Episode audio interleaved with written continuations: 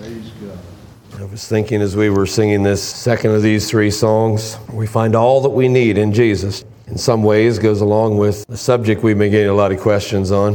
And it seems like the more we talk on it, some subjects, the more you talk on them, you start to wear the subject out. Not that the Bible could ever be worn out, but you start to wear the subject out, and you can tell it's time for a new subject. But it seems like every time we talk on this, I get an avalanche of questions. I'm starting to get backed up on the questions. We've had several here in the assembly that have sent me questions. If you sent me a question, please forgive me if I don't answer it in a timely way here on a Wednesday night if we're having a Q&A because we've been getting so many I'm trying to get caught up. I've got a list of them in my notebook trying to get caught up on some of the questions that we've had and it's encouraging to know that there's that kind of inspiration behind a subject. There's always that kind of inspiration when you're talking about the Word of God. It's not hard to get inspired when you're talking about God's Word. At least it shouldn't be hard to get inspired. There's something wrong if we don't feel inspired talking about God's Word. It's what we talked about in our youth meeting God's Word. And I didn't really think about it, Brother Moore, until this weekend. I felt like God just let us know we're on the right track. We had such a powerful weekend, the whole weekend long. Precious. I wonder if God just isn't saying, You're right in the track I want you to be on, you know?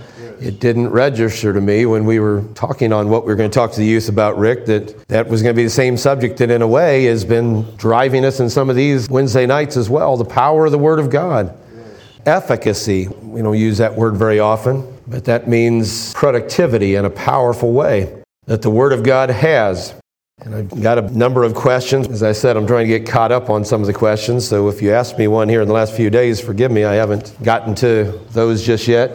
I will get to them. I've been getting a lot of questions from outside of our assembly, though, which I appreciate. When you're talking on a subject that has the kind of controversial nature that this does, you're bound to get questions that are confrontational, but I haven't had a single confrontational question. Every question I've been getting from other ministers and things have been, can you talk more on this part of it, or can you talk about that? And one of the things that I've been getting a lot of questions on was the nature of, this is going to tie right into what we've been talking about. Maybe you have some questions on it. As always, when we're having this kind of service, I want you to feel free to ask questions. If I'm on a line of thought or not, I want you to feel free to ask questions. But got some questions about the nature of covenants and what does it take to be in the new covenant? Because I have said a couple of times, and I believe this very strongly, that when you're in a covenant relationship with God, that covenant relationship is what will give you the hope of a resurrection. I don't think God starts relationships with people with the purpose of them not continuing. Just think about how simple this is. Do you think God would start a relationship if he thought the relationship, thought isn't even a good word for God? Do you think God would start a relationship if he knew the relationship was not going to be able to continue? If God knew that a week from now somebody was getting a car accident, He knew that that is coming and they're saved and they don't have any chance to get filled with the Holy Spirit between now and then, do you think He would have started that relationship without the intention of it continuing? That He drew their heart to Him and they gave their life to Him and said, Lord, I submit to you. That's really what conversion is about, whether you realize it or not. Faith and repentance are the two key components of conversion, but it's all about submission. It's about saying, Lord, I realize what I've been doing up to this time is wrong, and I want to get right with you. And in getting right with you, I've got to first, of course, like Hebrews 11, we talked about that a few weeks ago, that you have to first believe that He is and that He's a reward of them, the diligent rewarder of them that diligently seek after him. So you got to believe that he is. It doesn't do any good to repent to someone you don't believe in. How foolish would that be?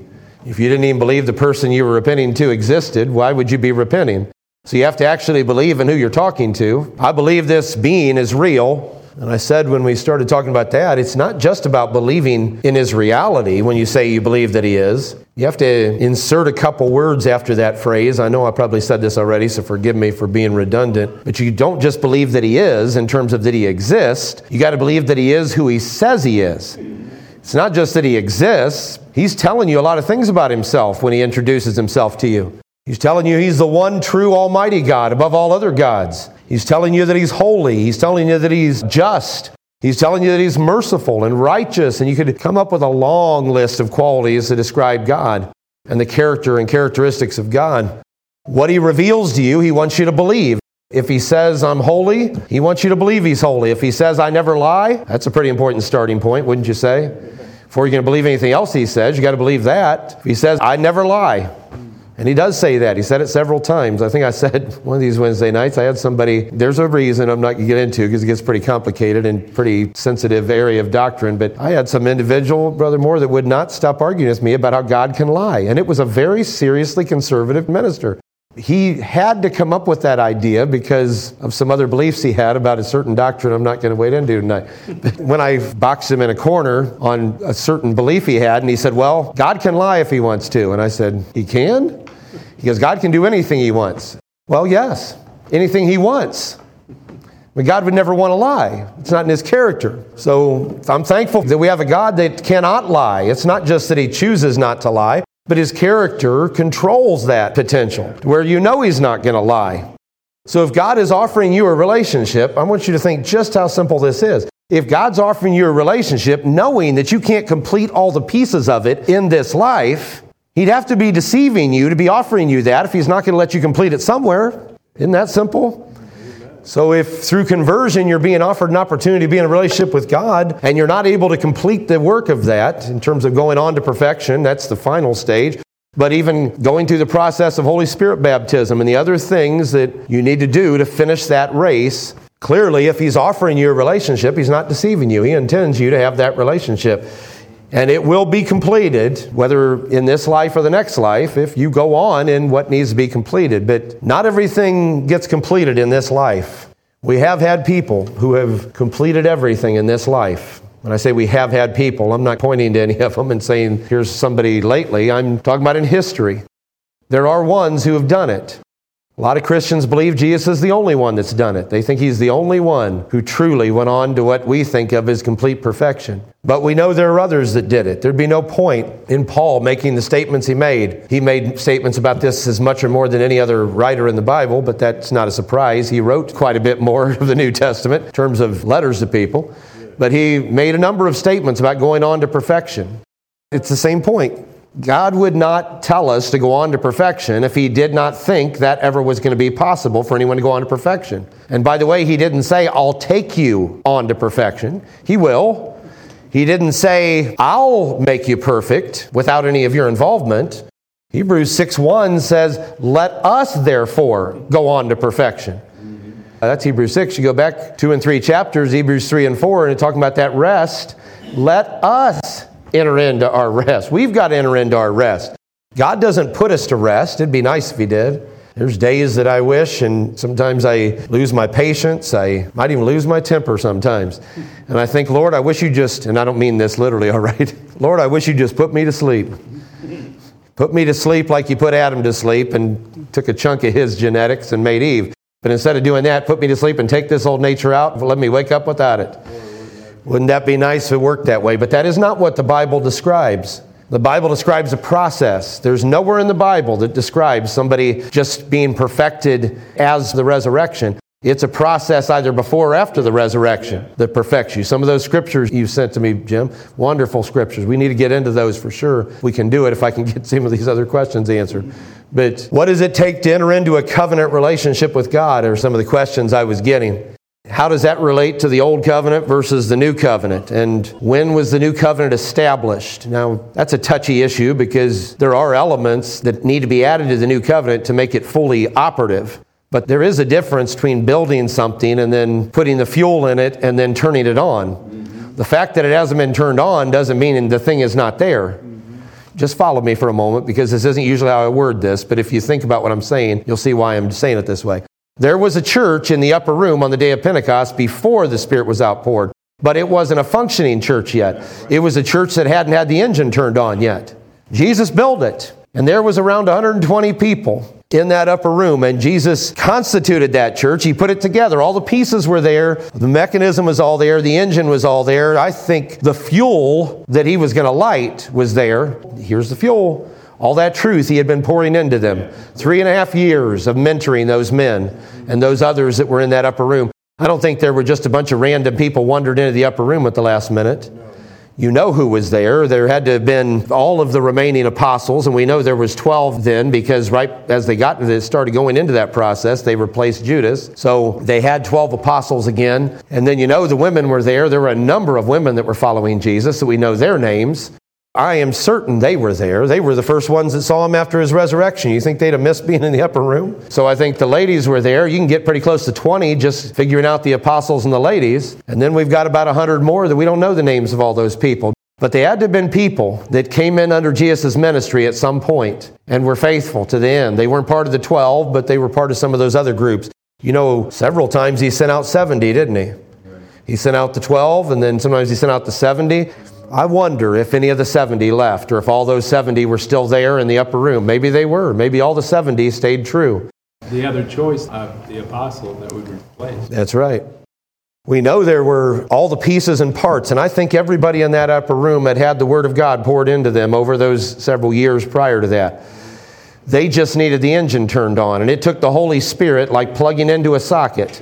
The engine was all there. I've bought tools and other things that required be plugged in. Some of them required the battery to be charged, but I'd like to get to the place where I don't have to keep getting my battery and, you know, like this example Dylan used in his children's church class he gave was so good. I'd like to get to the point where I don't have to keep taking the battery off of my drill or whatever it is.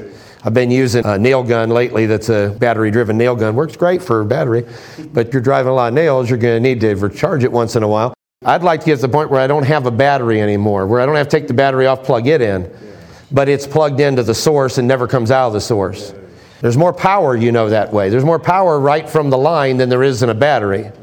And that's what I'd like. I'd like to get to that place. That's what the Holy Spirit gives us. It gives us a greater source of power. It gives us a greater source. I've told you lately, I've been using these two words for the two main things the Holy Spirit gives us is insight and empowerment. Those are the two key things the Holy Spirit gives us. Insight can be a lot of things understanding, knowledge. Empowerment is that strengthening, that power, whether it's recharging or giving you the strength and grace to go through, whatever it might be. Those things, though, are not the foundational things that create a covenant relationship. They're additives to the covenant so you can live according to the requirements of the covenant. There's a difference between entering into a covenant and then living according to the requirements of the covenant.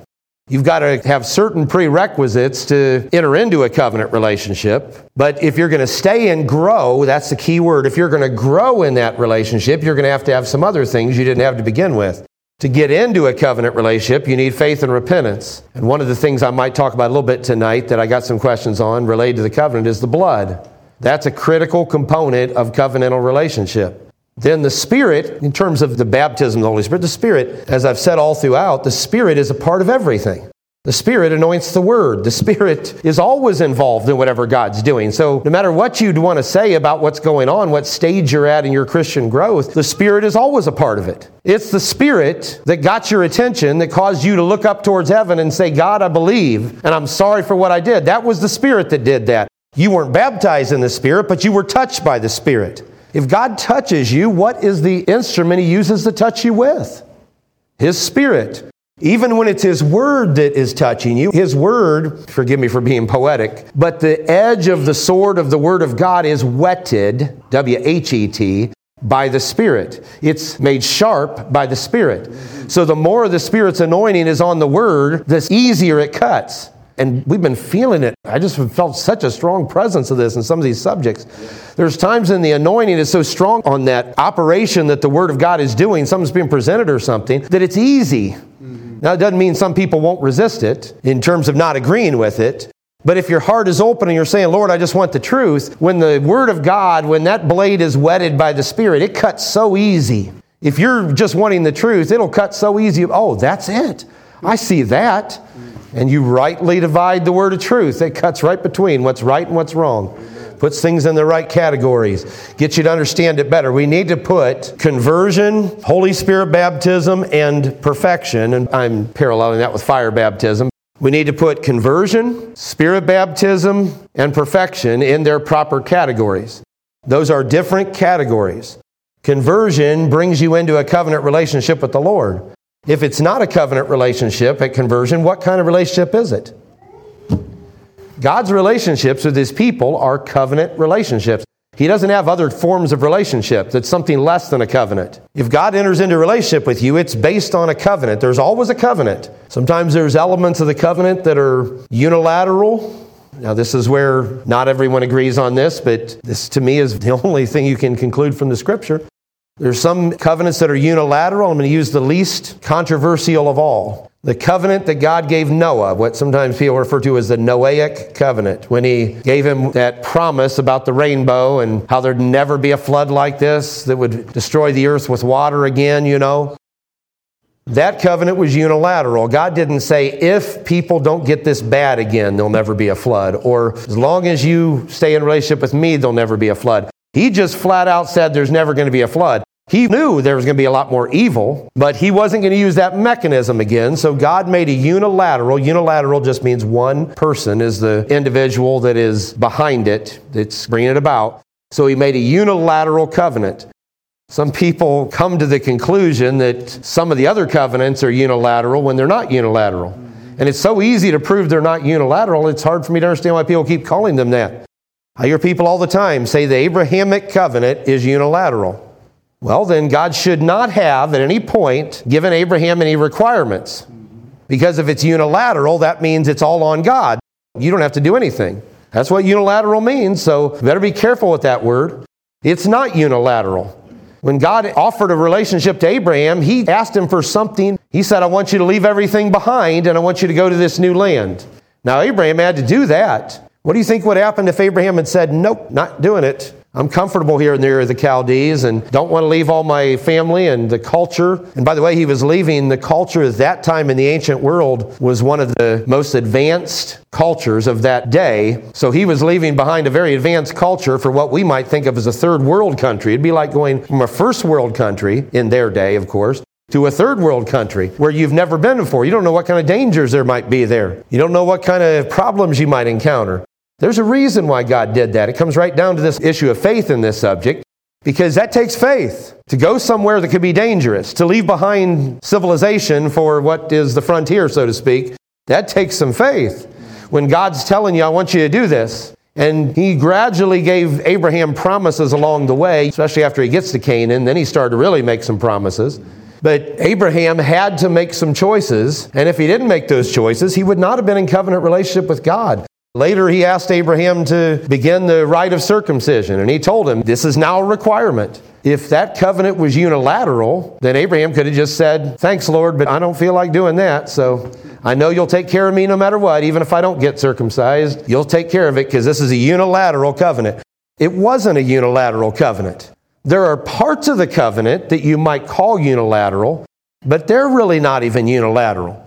I heard a minister here just the other day. Listen to this minister talking on the book of Leviticus, and he got to the end and was talking about covenants, and he started to talk about how Abraham's covenant was unilateral. Maybe that's why it's on my mind. And he was saying that that's why Israel will be restored. To a degree, I agree, but it's not as unilateral as you think. The promise that Israel is going to be a nation is unilateral, but it's not unilateral for any individual Israelites because a lot of them died and bleached their bones and they're gone and they rejected God's will and they're outside covenant relationship with Him. So it wasn't unilateral for all Israelites, it's just there's going to be a corporate nation. My point of talking about the covenants is God made a covenant with Abraham all the way back in the 12th chapter of Genesis and then again reiterated it in different forms, added requirements to it, added requirements sometimes years later to it. Some of those requirements were pretty serious requirements. We talked about this before, but maybe I'll come back to it and look at it in a tiny bit more detail. But one of the requirements was that act of circumcision, and I'm not going to look at that in detail other than Joshua 5 and the fact that they were not circumcised throughout the wilderness period. Some I talked about earlier. And yet, they were still God's people. And that was a requirement of covenant relationship they were not keeping. And yet, they still came out of the wilderness and they still crossed the Jordan and then they stopped, and before they could finish the work of conquering the land, they had to go through that operation. We'll come back to some of that, but the point is that God made covenant with Abraham, and the covenant was based on a decision that each one of them made. God made a decision to make a covenant, and Abraham made a decision to accept it and to accept the requirements. He didn't give him any power, he just gave him the word. By power, I mean, he didn't say, Abraham, you know what? I know you're not strong enough or confident enough to leave there the Chaldees behind, but I'll give you a boost. I'll let my spirit touch you in some way that'll give you a boost to do it. Abraham had to use the strength he had to get it done. They had to do a lot of things without the kind of power source we have. We have the power source, the Holy Spirit. Mm-hmm. Those men and women were doing mighty deeds without that power source. They might have felt the Spirit, but they weren't filled with it. That's the key difference between the old and the new. In the old, you could feel the Spirit, it came upon them different times. It rushed through them in terms of words coming forth from the prophets and other things. Sometimes it'll even say filled, but it means filled like running through you filled. It's not baptism, but they still were under the covenant. Two things struck me here when I got these questions. One of them was the fact that Israel was called God's son. This is important because we're talking about what makes someone alive to God. Israel was called God's son as a nation even before they came to Mount Sinai. The Jews consider Mount Sinai the place at which Israel was born as a nation. They associate the giving of the law at Mount Sinai with Israel being brought to birth as a nation. I happen to agree with them, by the way, with the rabbis who believe that, that it was at Mount Sinai that Israel was formally made a nation. That's right around the time of the Feast of Pentecost, you realize. And this is an interesting study. It takes jumping around some verses. You got to follow the train of chronology through the book of Exodus, but you'll find out that they celebrated the Passover. They left Egypt that night. The time period it took for them to get to Egypt to Mount Sinai was just a couple days before when the day of Pentecost would fall.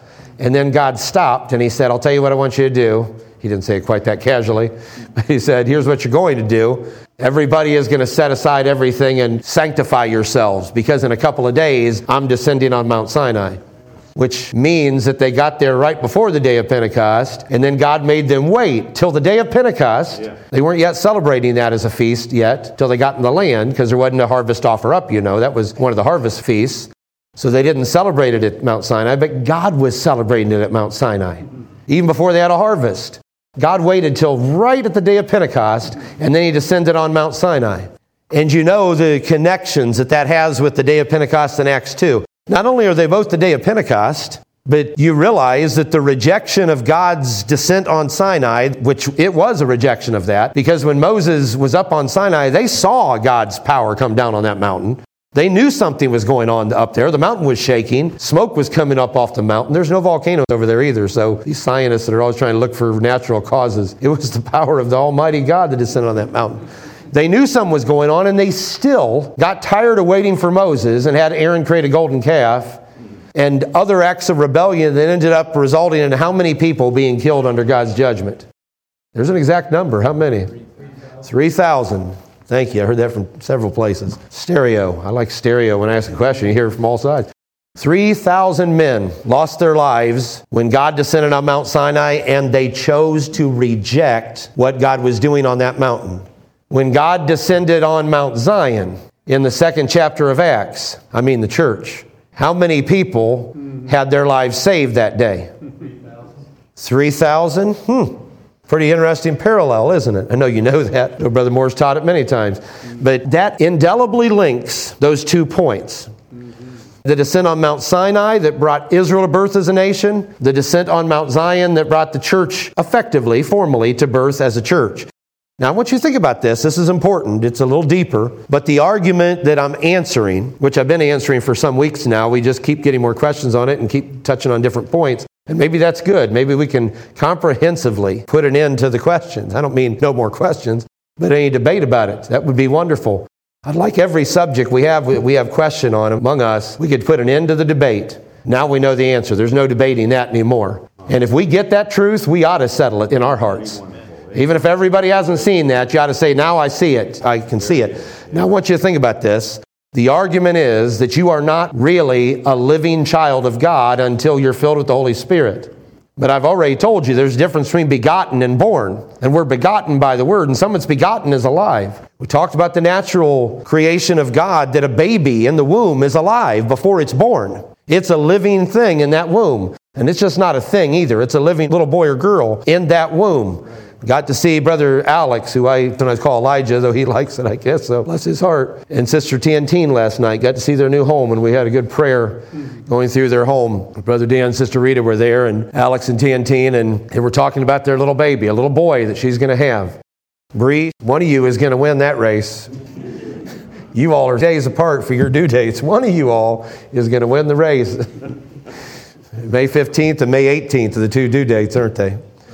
13th, okay, five days apart. 13th, and I think Tiantine's is the 18th. There's life right now in the womb of those dear ladies. There's a child there. That's not just some piece of organic material that just can be removed and it isn't taking life. There's a child there. That child is alive. It hasn't been born yet, but it's alive. It's alive because it's been begotten. Isn't that simple? And I said here earlier, God's the one that made that process. So if you want to understand how God sees life, He sees life in those stages.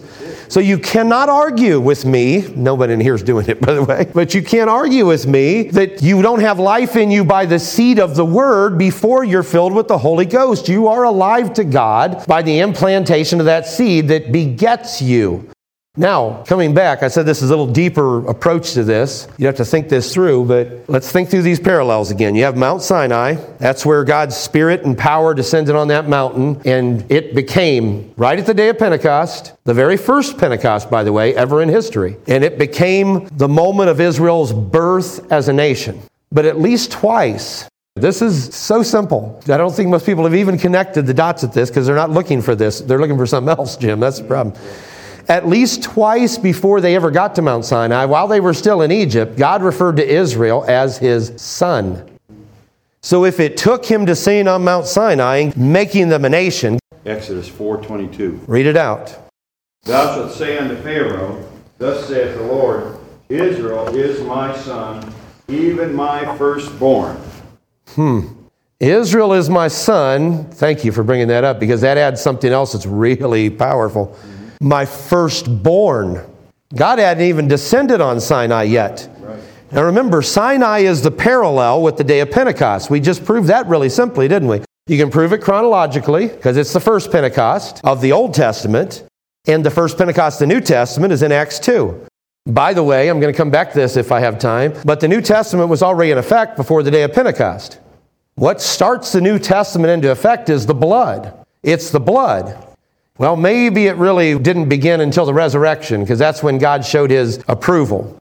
But let me ask you a question that's really simple. Did God know that Jesus had finished what God expected him to finish and did it right at the moment Jesus died, or did he need to wait three days to figure out if it had been done? No, no. You know what the resurrection was for? It was not for God to say, now at this moment, I'm approving what my son did. You know, he approved what his son did in a couple different ways before that. You realize that as Jesus was dying, the veil of that temple was rent from top to bottom. That was God telling them, My son has just broken through the veil. Amen. It was done at that point. Three days later, when Jesus rose from the dead, it was not God saying, Well, I've thought about this and I'm now saying, Yes, he accomplished it. No, that was for us. That was for us to know he had accomplished it. Because as far as man was concerned, he was still dead in the grave and maybe the whole thing was over. God did that for us. He already knew his son had done it. The moment Jesus cried out, tet elesti, which is the phrase that he said on the cross, if he said it in Greek, I think he probably said it in Aramaic or Hebrew, but it's written out in the New Testament, Tet tetelesti is the word, tet tetelestai. It is finished. The moment Jesus said it is finished, it really was finished. He did what he was sent to do.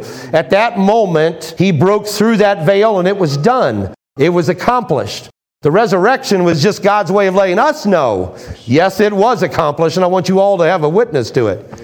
So, what was done was done on the cross. Notice says he nailed the carnal ordinances of the law to the cross. It was at the cross that that shift between covenants occurred. The very fact that he said he nailed the carnal ordinance of the law to it tells you that the cross was that point at which one covenant ended and another covenant began. Because otherwise, those ordinances would be still continuing. But he nailed them into the cross and he moved it on into a new covenant. Now, nobody could enter into that covenant till after he rose from the dead and interacted with them because they wouldn't have known what to do to enter into it. They wouldn't have even had the faith to know he was alive. And nobody could have the power to fulfill all the requirements of that covenant until they're filled with the Holy Spirit. That's the key point about the Holy Spirit. You cannot fulfill all the requirements of the covenant without the Holy Spirit. But it isn't the Holy Spirit that puts you in the covenant. It's the Holy Spirit that keeps you in the covenant and brings you to the fulfillment of the purpose of the covenant. And I probably will come back to that. I don't want to forget this point that struck me about these two mountains. Mount Zion, and that's why Paul was making the contrast he was making in Hebrews 12 when he said, You are not come unto the mount that might be touched, that burned with fire and blackness and darkness and tempest, sound of a trumpet and a voice and words. So fearful, not only were the Israelites scared to death, but it said of Moses exceedingly feared and quaked. The very man that God was speaking with and that was his representative was terrified by what was happening at that mountain. You can get the impression, if you're not careful, that what they're saying is that was more intense. Oh, it burned with fire and blackness and darkness and tempest and sound of a trumpet. And oh, it was so much more intense than this mountain. No, no. It's saying as intense as that was, Mount Zion is greater yet, more powerful yet than what Mount Sinai was. So there's a comparison being made. But back to this point of these two Pentecosts. Brother Jim brought up a very important point. That's Exodus 4:22 maybe? Yes. When it says, "Not only is Israel my son, he's my firstborn." How did Israel become God's firstborn son? This is before Sinai.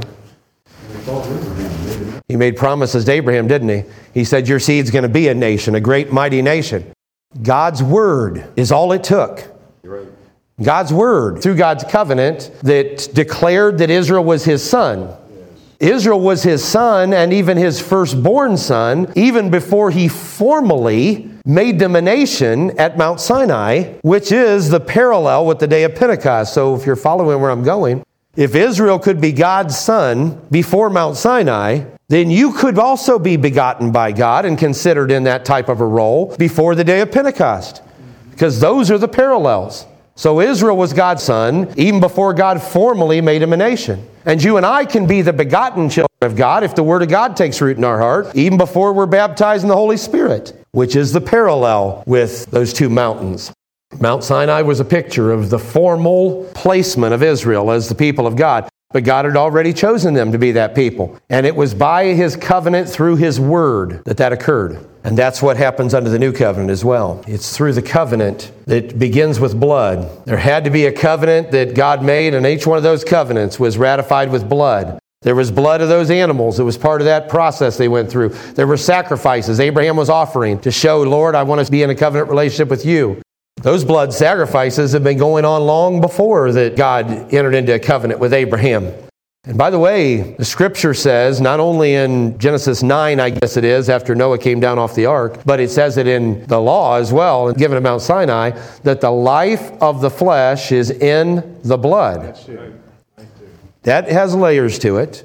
On the most natural and simplistic layer, it means that the blood that's in you is your life. You lose your blood, you lose your life. If you want to oversimplify, forgive me, Brother Isaiah, if you want to extremely oversimplify the medical nature of it. But if we start talking about the nature of the blood, we'll be here for a long time because there's some incredibly rich and deep things behind blood and how blood works and so on. But the life of the flesh is in the blood. That is true naturally, and that is what was being talked about when he told Noah. He said, Don't eat the animal with the blood thereof, because the life the flesh in the blood. But he also said that when you kill a man, guilt comes upon you because the life you shed his blood, you shed a man's blood. Now you're guilty of destroying his life because the life the flesh in the blood. But there's a deeper element to that as well. Why do you think God kept requiring them to offer sacrifices that required the shedding of blood? This ties directly to the issue of covenant. Because when the blood is shed, it gives you life if you were under a sentence of death. So when the blood of an animal was shed, and maybe you were under God's judgment, maybe potentially you were going to die under God's judgment, when the blood was shed, there was life even for you in the blood. It's why when the blood of Jesus is shed, there's life for us in the blood of Jesus. I believe that when the blood of Jesus is applied, it gives you life because you were dead in trespasses and sins up until that point. Maybe I'll get to that verse too. I don't know. But Ephesians talking about being dead in trespasses and sins. I've heard people try to say, well, you're dead in trespasses and sins until you're filled with the Holy Spirit. Well, that's not at all the context of that language. Ephesians 2, actually the one I was thinking of, thank you, Sister Janet, you actually got me closer to where my brain was at than I did. Here's this word we were talking about last time you hath he quickened, made alive, who were dead in trespasses and sins. At what point were you quickened? When you gave your life to the Lord, when you had a conversion experience, and in faith and repentance you turned to the Lord, were you still dead in trespasses and sins? At that moment, at least, were you still dead? Well, let's take it forward to the next step Holy Spirit baptism. When you were filled with the Holy Spirit, were you still dead in trespasses and sins? See, either way, if your argument is, well, I still had a carnal nature, you still had a carnal nature after you're filled with the Holy Spirit. I think most of us in the building tonight, except maybe some of the youngest, have the Holy Spirit. We've been baptized, filled with the Holy Spirit. But we're still dealing with the carnal nature, aren't we? So if what you think being dead in trespasses and sins represents is still having a carnal nature, that doesn't work with either one, does it? That has to mean you were under God's judgment because of your trespasses and sins, and to God you were dead. You might have been walking around in a biologically living body, but spiritually to God you were dead because you were under His judgment and outside relationship with Him. But when you turned to Him in faith and repentance, you were quickened, made alive, and no longer dead in trespasses and sins. Now, you can go back to being dead again if you're not careful in terms of your state. You can go back to living in that kind of a way. That's what Romans 6 is talking about all throughout that chapter. Talking about we're not going back, we're not trying to go back. We need to be living higher and higher you cannot argue that because grace is abounding, you can live however you want. Or there's no penalty because you've had your past sins forgiven, that there's no penalty for any other sin that you might do. There is a penalty. If you're the servant of sin, Romans 6 says, if you're the servant of sin, you're going to die. So there's a process that has to occur as part of the covenant. But the entry point to the covenant, all through the Old Testament, the entry point to a covenant relationship with God was faith and repentance. And it was based on blood. So it's by faith through repentance that the blood of Christ is applied to us and what brings us into the covenant.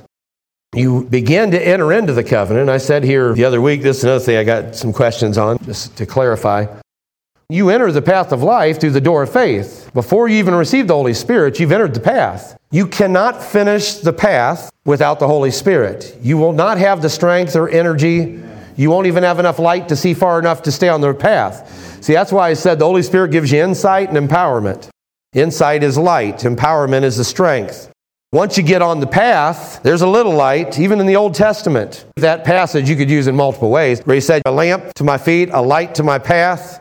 Well, you have enough light to keep walking. In the Old Testament, they had enough light to just keep walking. They couldn't see far enough ahead. One time, God gave them a blast of light.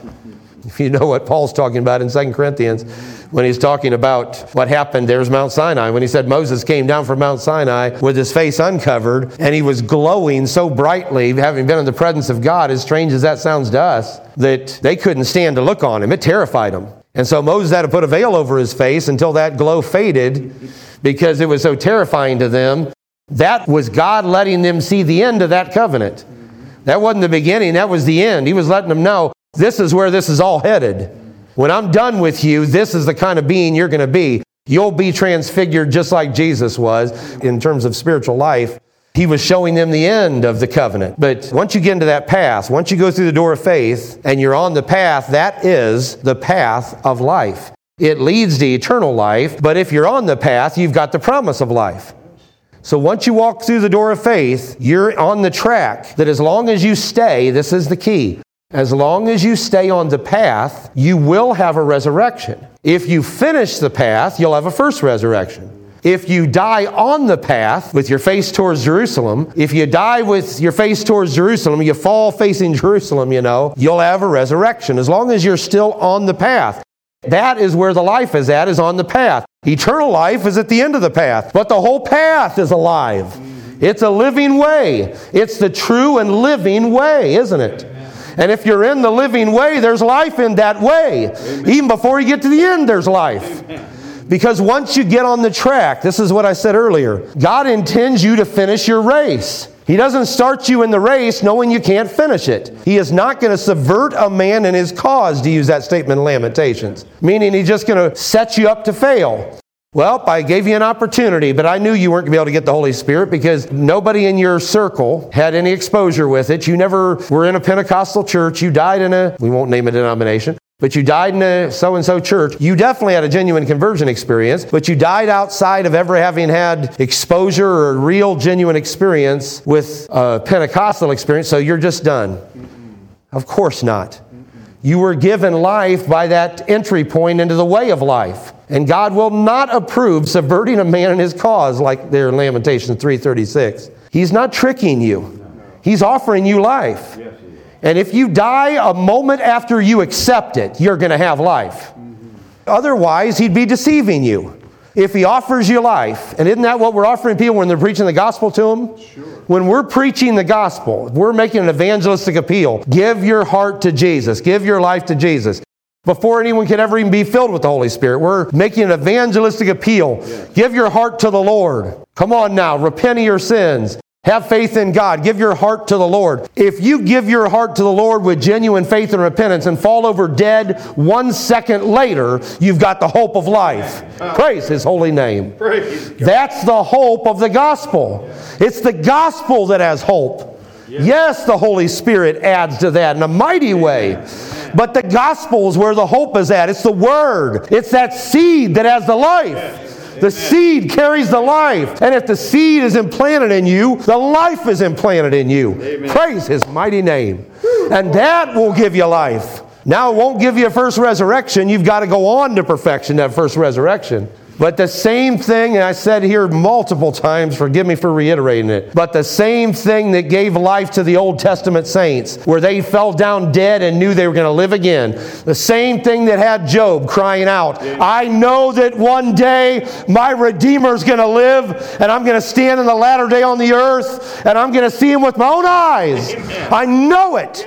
He had faith, and his faith will raise him out of that grave. Daniel could say the same thing, and others as well. I know I'm going to live again. David could say about his little boy that died, I'll see you again, son. There's life in the Word of God. There's life, and this is the subject that's on my mind tonight because of the questions I've been getting. I don't think I'm getting very far into it, unfortunately. The questions I've got, I've got a couple questions on my notebook that I've been getting that I listed out there. I don't even know if I've even looked at them yet, so that's unfortunate because now I've got more to talk about on this. But the blood is where the life is at. That's where life begins. The blood is applied to you, and you are in a state of life to God. The Israelites, on the night of the Passover, were in a state of life in God's eyes. They were alive, but the firstborn of Egypt were dead. They lived, didn't they? They didn't die that night. They lived. But they had to do something after that if they were going to go on. They had to be baptized, in Corinthians 10, isn't it? Into Moses, in the cloud and in the sea. There was a whole process they had to go through that wasn't finished. But they were alive before that process. And as I said, they were called God's son before they even made it to Mount Sinai. Before the day of Pentecost even occurred, they were called God's son. So you can be a child of God by faith. That's the point. You can be a child of God by faith. Don't you realize that's exactly what was said about Abraham? And it said, We're Abraham's children by faith. In fact, when Jesus was talking to some of the ones who he called children of the devil, he told them exactly what it would take to be a child of Abraham. They said, We're not children of the devil, we're Abraham's seed. He said, You would be Abraham's children if you had Abraham's spirit, if you had the attitude of Abraham, if you had the character of Abraham, other things, because Abraham rejoiced to see my day. And I think if Abraham had been alive, he would have shouted for glory that Jesus was walking the earth. The children of Abraham by faith. And you realize the Gentiles, when they come in, first through a conversion experience, like everyone comes in, were the children of Abraham by faith, which means they were spiritual children by faith. You're a child of God by faith. But in order for you to grow up, you're going to have to get the Holy Ghost because you can't grow past a certain level without the Holy Spirit. You'll never be a fully developed son. There's another subject that we still haven't got into in depth, but it's really a good subject, and I would advise you to study it out. It might really instigate some good questions. Study out the times that God refers to people as his son or sons, and look and see if there's different qualifications at different times. Not every time God calls somebody a son does he mean the same level. The very last one that I can think of in the Bible in Revelation, where he says, He that overcometh, I'll be his God and he'll be my son. Well, surely we don't think you're not a son of God until you overcome. This is an example, by the way, of the problem. I can show you the problem in a nutshell real easy with that example. If we cherry pick scriptures, that is where we'll get ourselves in trouble. If you don't take everything the Bible says, you wrest it to your own destruction. You cannot rightly divide the word of truth if you don't have all of it to rightly divide. If you only got some of it, you don't have enough, you might say it all says this, but you didn't even take the other parts that say that. So you've got to have enough of it to rightly divide it. Here's an example of that. That last statement, Sister Janet, is that you back there? You're on fire. She's really keeping up with my scriptures here tonight. She's getting some ahead of me, I think. He that overcometh shall inherit all things. I'll be his God, and he shall be my son. If somebody cherry picked that out, you know what you'd have to conclude? Nobody's a son of God until they overcome. If that's the only scripture you had, wouldn't that be what you'd conclude? That's all you had. If we look at Revelation 2 and 3, you see those seven different statements about he that overcometh, and it tells you things that someone that overcomes will get. This is the eighth. There's not just seven, there's eight times in Revelation that it says he that overcometh and tells you the qualities. What a strange statement. He that overcometh, he shall be my son. Let's imagine for a minute that we have no other statement in the scripture because we're just, forgive me, we're not studious enough or knowledgeable enough to know there's any others. So we have cherry picked that one out. Or somebody has told us, it's been a legacy we've had passed down. Somebody's told us, here's the scripture, this is the answer, and bless the Lord, brother so and so told me that. I don't even need to look in the Bible. And you miss all those other scriptures because you find that scripture and it says, He that overcometh. And you say, Well, here's the teaching now. Nobody's a son of God till they overcome. Well, then what do you do with all the scriptures that called people sons of God that weren't yet overcomers? Right. What do you do with scriptures about being born again?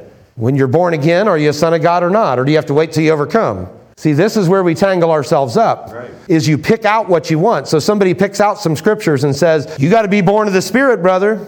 You're not a son of God till you're born of the Spirit." It is true. It talks about being born of the Spirit, making you a son of God. But it also talks about overcoming, making you a son of God. So those are different levels of sonship. I said there's no argument about the fact that if you're begotten and in the womb, you're somebody's child.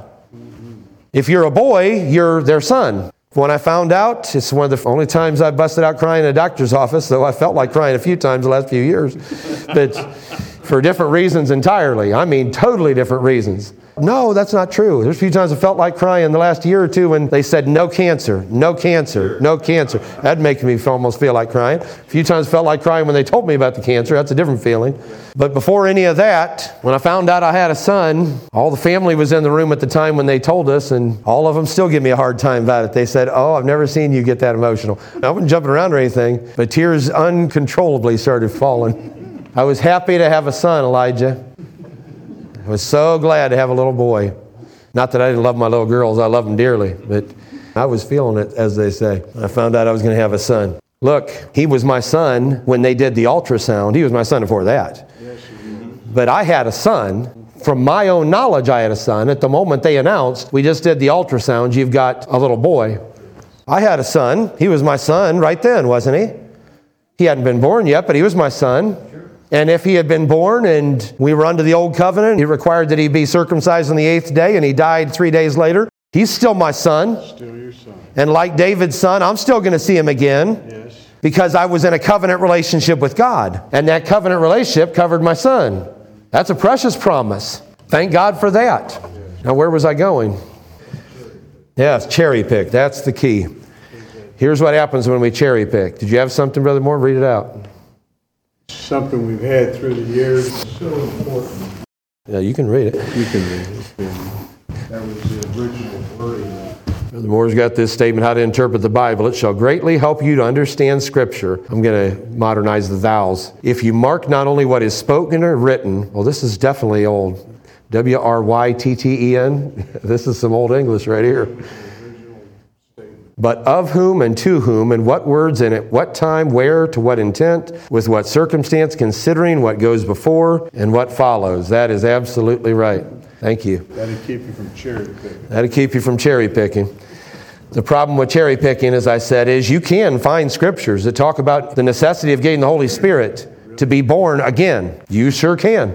But I've been giving you all kinds of evidence that there's life in the Word, and that when you're begotten by the seed of the Word, there's life. And now I just gave you a scripture that makes it tougher on the whole other side that you may not be a son until you overcome. And by the way, that is true. You are a son, but you go to Romans 8 and you're going to see there's another passage we'll have to go to some point. You go to Romans 8, you're going to see if you're really going to be a son of God, you've got to live and walk in the Spirit. If you're not led by the Spirit, you're not a son of God. Wait a second now. I thought we were sons of God at the moment we were filled with the Holy Ghost. So what if you're baptized in the Holy Spirit, but you don't let the Spirit lead you? You're not a son. So there's stages of sonship. It doesn't begin with you being filled with the Holy Spirit. It begins with the Word of God being implanted in your heart. Then you get to a different stage of sonship when you're filled with the Holy Spirit. Once you're filled with the Holy Spirit, it's not over then. You've got to live and walk in the Spirit. And as you live and walk in the Spirit, your level of sonship rises, just like going through a maturing process. You start as a baby, you become an adolescent, you know, a child, a toddler, you become an adolescent, juvenile, on into spiritual adulthood. And finally, when you're a fully matured, that's why I don't have any problem. I think it's misleading, but I don't have any problem when people want to argue, which some Christians do. Well, words like teleos, teleos is the Greek word for perfect, they just mean mature. Mm-hmm. I think it surprised one of them because we were talking about the doctrine of perfection, and they said, Look, here's some examples of the Greek scholars that say it just means mature. I said, All right, let's assume for a minute it means mature. Who is the standard of what mature is? Well, God is the ultimate for sure. That was you, Andy? God is the ultimate standard. So when you say it means mature, mature based on what standard of maturity? I can give you a real simple one. There is the exact standard of maturity. In fact, it even says it like this it says that the purpose of some of the things that Christ gave to the church, which, by the way, is tied right to this point of the Holy Spirit, the purpose of him leading captivity captive and giving gifts to men, then he lists the five offices of ministry, is for the perfecting of the saints, for the full maturing of the saints, if someone wants to interpret it that way, until we come into a perfect man, just a mature man. All right, what level of maturity? She's about to tell you. Uh-huh. Unto, this is the level of maturity, the measure of the stature of the fullness of Christ. Which means if you want to argue, nobody in here is doing it, but if you want to argue with me, teleos, some of the other words that are used for perfection, just means maturity. Fine. Just define the right maturity, and we're still saying the same thing. Mm-hmm. Because Jesus' maturity is perfection. So there isn't any debating about that. If you want to say, be ye mature as God is mature, Matthew 5, well, it didn't mean be perfect as God is perfect. It means be mature as God is mature. How mature is God? Is he perfect in his maturity? Not much to debate then, is there? You cannot escape the doctrine of perfection by trying to argue the Greek word means maturity because the standard of maturity is perfect. So that's pretty simple, isn't it? We do have to have this great power working in our life to be able to go on to perfection. But that's not the power that brings us into a covenant relationship with the Lord. What brings us into covenant relationship with the Lord are the ingredients of the Word and the response to the Word. And in many cases, the blood that I started talking about. I haven't got into any depth. But the blood of Jesus is a critical ingredient that moves us forward in terms of that stage of salvation. You've got to have the blood. That's why I think we've got to be careful because every stage of what God does is mighty. There's none that are just not as good. What level of power did it take to break the chains you had to your past life? The application of the blood is a powerful thing. I was thinking of that when you were talking, Brother Jim. We were talking here lately about Resurrection Sunday and sometimes our focus and what kind of thoughts are on our mind because of that season, that time of the year, and the necessity. There's always a necessity, especially at times of the year like that, where we have a real focus on that particular subject. I actually heard a minister one time say, I know it's the time of the Passover and Resurrection Sunday, but we don't need to preach on that just because that time of year. I just talk about whatever's going on. And I thought, no, no, you're missing the point. God set up the seasons for a reason. We ought to pay attention to where we're at in that clock, in that timetable, in that calendar. Those feasts were all very strategic. And the feast of the Passover falls right at the time, and first fruits falls right at the time of the resurrection. That is very strategic, and we need to have a tremendous focus. And I do personally think that focus needs to be driven by the music that we choose and the message. There needs to be music to enhance that, and there needs to be a message. We always have to have a message at times like that. I was told the folks in Mansfield every time we got up to Resurrection Sunday, I want you to have as many songs as you can play. There's nothing more exciting than playing songs about the resurrection. But you can almost be sure I'm going to preach a message because I can't not preach a message. Amen. I can't not say something. How can you not say something when you're talking about what Jesus did? That's what I'm getting at with this. What makes this so powerful? We've got a great, great appreciation of every stage of what God does, but I don't think any are lower than the others. What Jesus did on the cross broke something. He made a change on that cross that has never gone back, never reversed. And if you come to the cross, something will happen that will allow you to receive the Holy Spirit. It's more powerful in some ways because you couldn't even get the Holy Spirit if that didn't happen first. A mighty change occurs at the cross if it's a genuine conversion experience. We preach a lot about going on to perfection, and rightly so, because that's the highest target we're aiming for. But we can't miss the other pieces that each have great power. We preach about being filled with the Holy Spirit. Thank the God of heaven for that. That is the source of power to let you go on to perfection. That'll take you up to a different level of sonship. A different level of sonship. It's not that you weren't a child of God, you were a child of God by faith. But he's just given you the strength now to grow as a child of God. You got to get outside the womb before you can grow. You reach a place in the womb where you're going to have to exit the womb and take in breath and get your own independent breath. That's what happens when you receive the Holy Spirit. You're alive in the womb, but you got to come out, take in breath, take in the, a big, deep breath of the Spirit of God, and then get the strength. You know, it's like getting a second wind where you run out of your wind and then you, ah, I can run a little further. You keep breathing in the Spirit of God, and you'll just keep running that race until you come to the end of the race. But the beginning point is not when you receive the baptism of the Holy Spirit. The beginning point is conversion. And conversion should be a mighty work of mercy and grace. It's nothing small, it's not just some casual thing. I mean, something needs to break in you for you to be truly converted. It isn't just a casual, I'll just come up to the altar. In fact, I remember as a child, I can remember many times coming up to the altars and kneeling down at the altar and praying. And I was looking for a feeling that something had changed, not just words.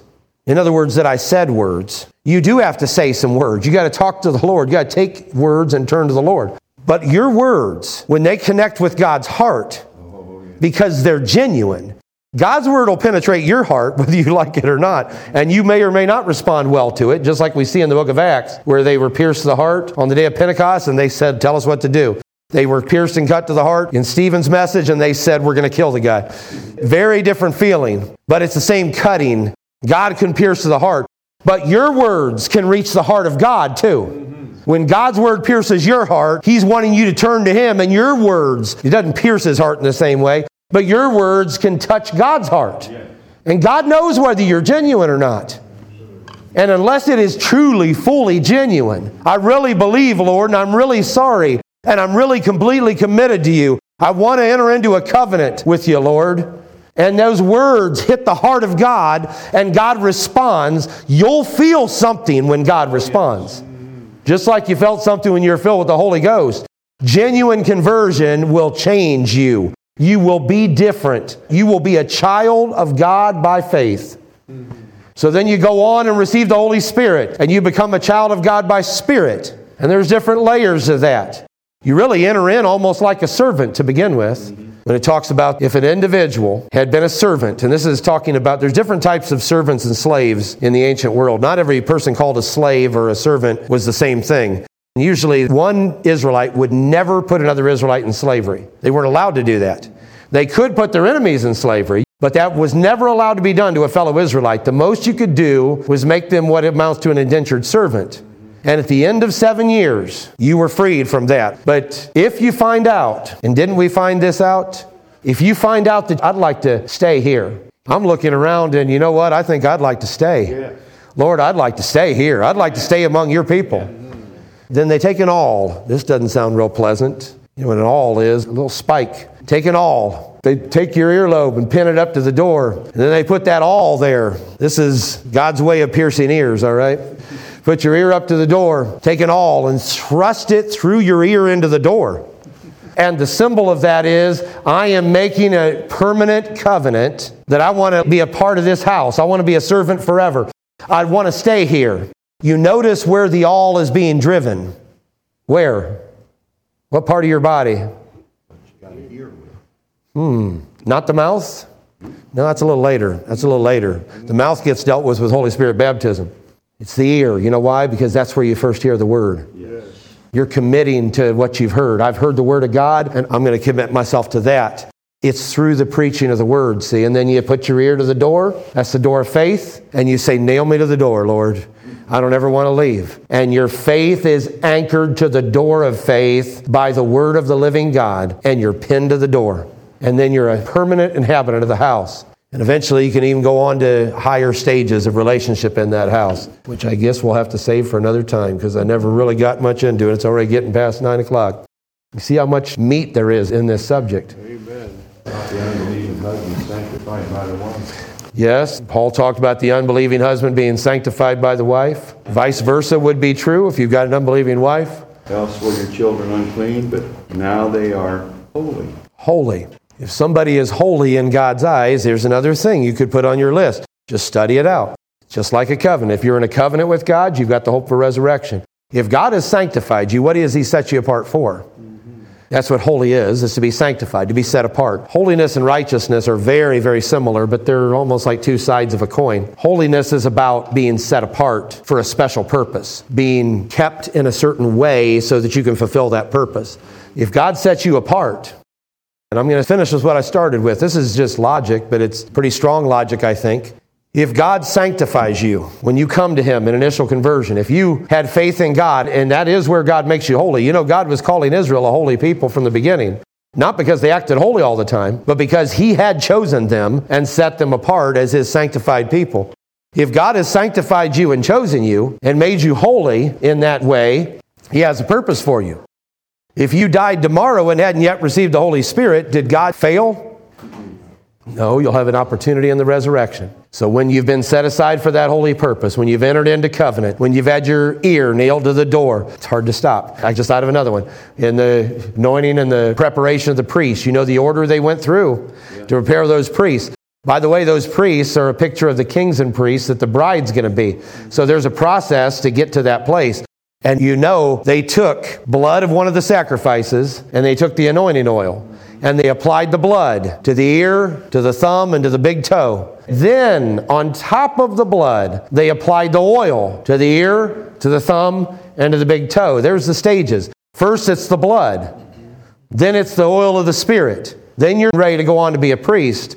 That's why you have to have the Holy Spirit to be in the first resurrection. The first resurrection is what produces those kings and priests. So, that priestly calling, you have to have the blood and the oil applied if you're going to be able to go on to perfection and be a part of that priestly class to come. Let me give you one scripture. Go right ahead. Isaiah 55 11. Read it out. So shall my word goeth forth out of my mouth.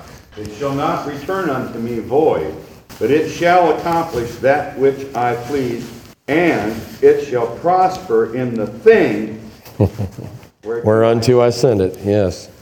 I want you to stay there. I want you to read the rest. Andy and I were just talking about this one lately. And I told Andy, and I think you feel the same way, Andy. I never stop there. I got to read through the rest of the trees of the field clapping their hands. I can't stop. I got to read that. So hold on to it. So shall my word be that goeth forth out of my mouth. It shall not return unto me void. So if God's word goes out of his mouth and it goes in your ear, and you die short of having received the Holy Spirit, is his word going to return to him void or not? Can you say, been thinking this the whole time here, because I'm thinking about some relatives that have been gone. Mm-hmm. It said nothing about Abraham offering a sacrifice. All it said was faith. Mm-hmm. Then possibly, I mean, it does say that he obeyed my voice and kept my commandments and my word and my precepts and my law. They're in the 26th chapter, but mm-hmm. it was just faith at that point. It started out with only faith. That's it. Yeah. That's a good point to bring up. But what Brother Jim just brought up here, and what Brother Andy said, let's tie them together. Maybe let me get out of this pulpit. I love being here. I could be in this pulpit for two more hours. I'd be just fine. But I don't know if you would at that point. So shall my word be that goeth forth out of my mouth. Here, right here. Mm-hmm. This is God's word that went forth out of his mouth. There's a whole lot of God's word that went forth out of his mouth right here. Mm-hmm. So shall my word be that goeth forth out of my mouth. It shall not return unto me void. Which means if God's word took root in your heart, you're going to have an opportunity to go on. Amen. Doesn't matter if you die tomorrow, you're going to have an opportunity to go on. If that isn't enough, it shall accomplish that which I please. It's going to accomplish its purpose. If the purpose of the Word of God was to give you a relationship with God, He's going to give you every opportunity to respond to that relationship. If you've never encountered the Holy Spirit, He's going to give you a chance. If you don't encounter it in this life, you'll get a chance to encounter it in the next life. Brother John, do you have a question? Um, he was saying about the resurrection, that they have to have the Holy Spirit get in the first resurrection. So what resurrection, I just believe in, in God. When I was 21, I, I truly converted. What resurrection would I come up on? You'd come up in the last resurrection, resurrection of the last day, the second resurrection. Yep. When the book of life is opened. By the way, that tells you something. It tells you people coming up in the second resurrection, there have to be people in the book of life. There's no point in opening up the book of life in the second resurrection if nobody in the second resurrection was in it. If God already knew nobody in the second resurrection is even in the book, you don't even need to open it, do you? If you open the book of life, the opening of the book of life, by the way, is what brings them up. If you want to look at it poetically, it's just like God reading out names. All right, come on, Job. Come on, Daniel. It's your time. Come on. It was a scroll, not a book like we think of it. Roll out that scroll, and you get to the point in the scroll. There's Job. That'd be one of the earliest ones. Get a little further down. Ah, Abraham, Isaac, Jacob. Just start naming names. People coming back to life. God doesn't have to do it that way. But God does things in strange ways that we wouldn't think are necessary. He didn't have to say, Let there be light, did he? He could have just thought, I want some light. But he was talking to somebody. Coming on into the rest of these verses would be a good place to close with this 55th chapter. It shall accomplish that which I please. And this is powerful what you focused on there in the end of that. It shall prosper in the thing whereto I sent it. Now that's very formal language, but let me make it very simple for you. It will bring about the intended purpose in whatever thing I put it in. Amen. He sends it into your heart, it's going to prosper. If God's word enters into your heart, it's going to bring forth something. You're going to have life. For you shall go out with joy. This can mean a lot of things going out with joy. It could be talking about Israel. There's a lot of feeling about that's what it is, that God's purpose for Israel. But I'm going to tell you right now, if God's word prospers in you, if you fall dead and God's word has prospered in you, you're going to go out of the grave with joy. Amen. And you'll be led forth with peace. Yeah. The mountains and the hills will break forth before you into singing, and all the trees of the field will clap their hands. It's one of my favorite images in the whole Bible. I guess it's because I love trees, Andy. Think of the trees of the field clapping their hands. Now, doesn't mean they're going to come alive and have arms, but there is going to be such a rushing power of the Spirit of God running down through there. All of us who are trees of the field are going to be clapping our hands. All of us who are places in the earth are mountains. We're a mountain here. This is a mountain in this part of the country. This is a mountain here. This is a watchtower on Mount Zion right here in Northeast Ohio. And this mountain is going to go forth with singing. Can you imagine the voice of singing that'll come up when the resurrection begins? The trees of the field clapping their hands. Instead of the thorn, will come up the fir tree, which is just to say the curse will be put away. Instead of people dying, people will be coming back to life. You may even see a hope of the resurrection in that instead of the thorn. You realize the curse when God laid it on this earth, He said all it can bring forth is thorns and thistles. Everything results in death. But instead of that, there'll be life. They come up the fir tree. Instead of the briar will come up the myrtle tree. And it shall be to the Lord for a name, for an everlasting sign that shall not be cut off. Amen. Praise His holy name.